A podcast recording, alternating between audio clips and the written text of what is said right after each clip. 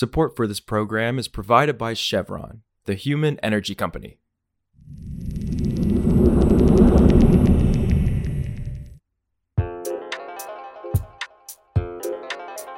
This is Politico Energy. I'm Annie Snider. After 6 months of holding nearly steady, gasoline prices are on the rise again. Nationwide, prices went up 24 cents in the past month, to an average of $3.78 per gallon, according to AAA. Oil production cuts, extreme heat, and strong fuel demand are all contributing factors. So, today we check in with Politico's Ben Lefebvre to dig deeper into why gas prices have gone up, if that trend will continue, and the Biden administration's response. It's Friday, August 4th.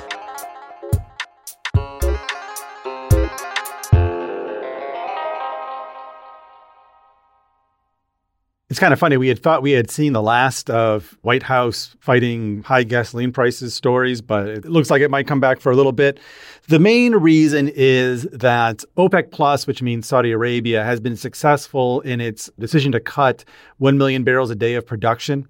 And it looks like whereas that cut was thought to have was going to expire at the end of the summer, OPEC+ came out and said, actually, we're going to extend that cut for one more period. So it looks like there's going to be less oil into the market. At the same time, Russia's oil output has fallen. They were hoping to do this to prop up prices a bit. And those cuts to oil production have now worked their way into the market. And we're seeing prices where they had been about $70-something per barrel earlier this summer are now or a little bit above $80 per barrel. And that's moved its way into the gasoline markets.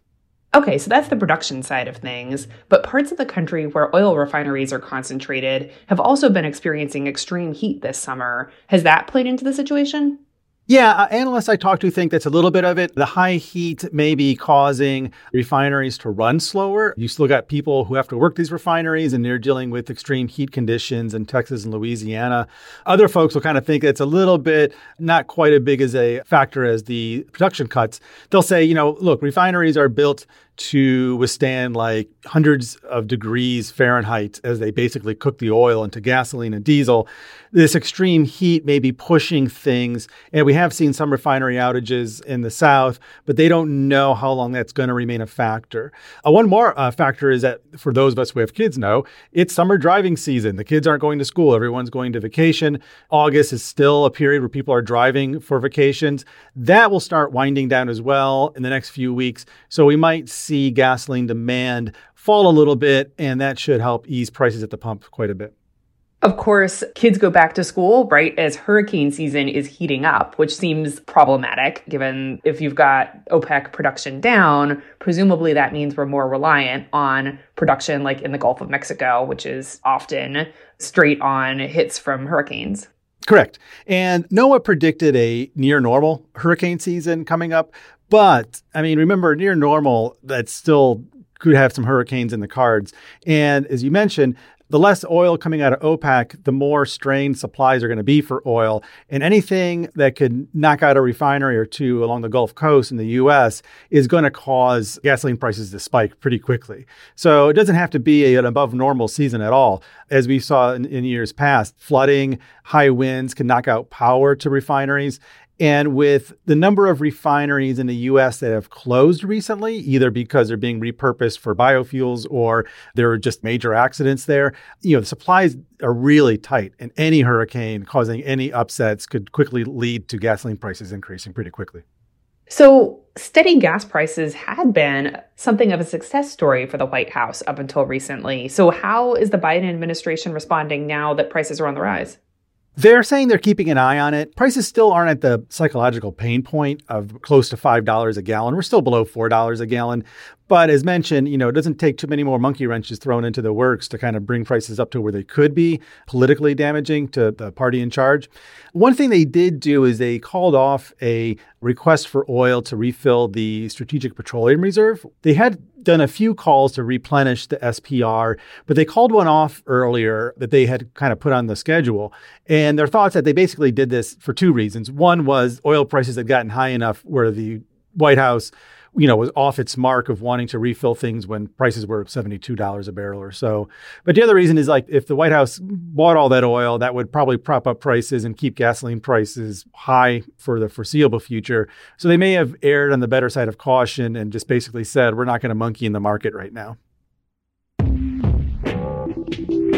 Also, on Thursday, the Biden administration proposed denying the state of Alabama's program to oversee the closure of coal ash ponds, landfills, and other waste sites. It's the first time EPA has sought to block a state from taking charge of federal permitting requirements. Under federal law, a state program must be at least as protective as the federal one, but EPA said the Alabama program in practice is less protective of waterways and of people. Remember, coal ash contains a brew of toxic contaminants that are linked with cancer, including mercury, arsenic, and cadmium. By the way, Politico has a new podcast. Politico Tech is your daily download on the disruption that technology is bringing to politics and policy. Today, Stephen Overly interviews Justine Bateman, a Hollywood writer and filmmaker, about why she thinks AI represents an existential threat to entertainment. You can find Politico Tech wherever you get your podcasts. For more news on energy and the environment, subscribe to our free newsletter at politico.com/power-switch and subscribe to Politico Pro to read our morning energy newsletter. Some of the music in today's show was composed by the mysterious Breakmaster Cylinder. Nirmal Mulaikal is the podcast's producer. Alex Keeney and Annie Reese edited the podcast this week. Our editors are Matt Daily and Gloria Gonzalez. I'm Annie Snider, and we'll see you back Monday.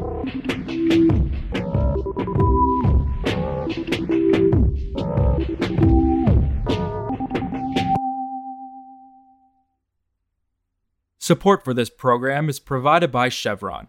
Chevron knows developing and deploying carbon capture and storage is a critical step in helping make progress towards global net zero, which is why we're targeting 25 million tons of CO2 per year in storage and offsets by the end of the decade. That's energy in progress. Visit chevron.com/carbon capture.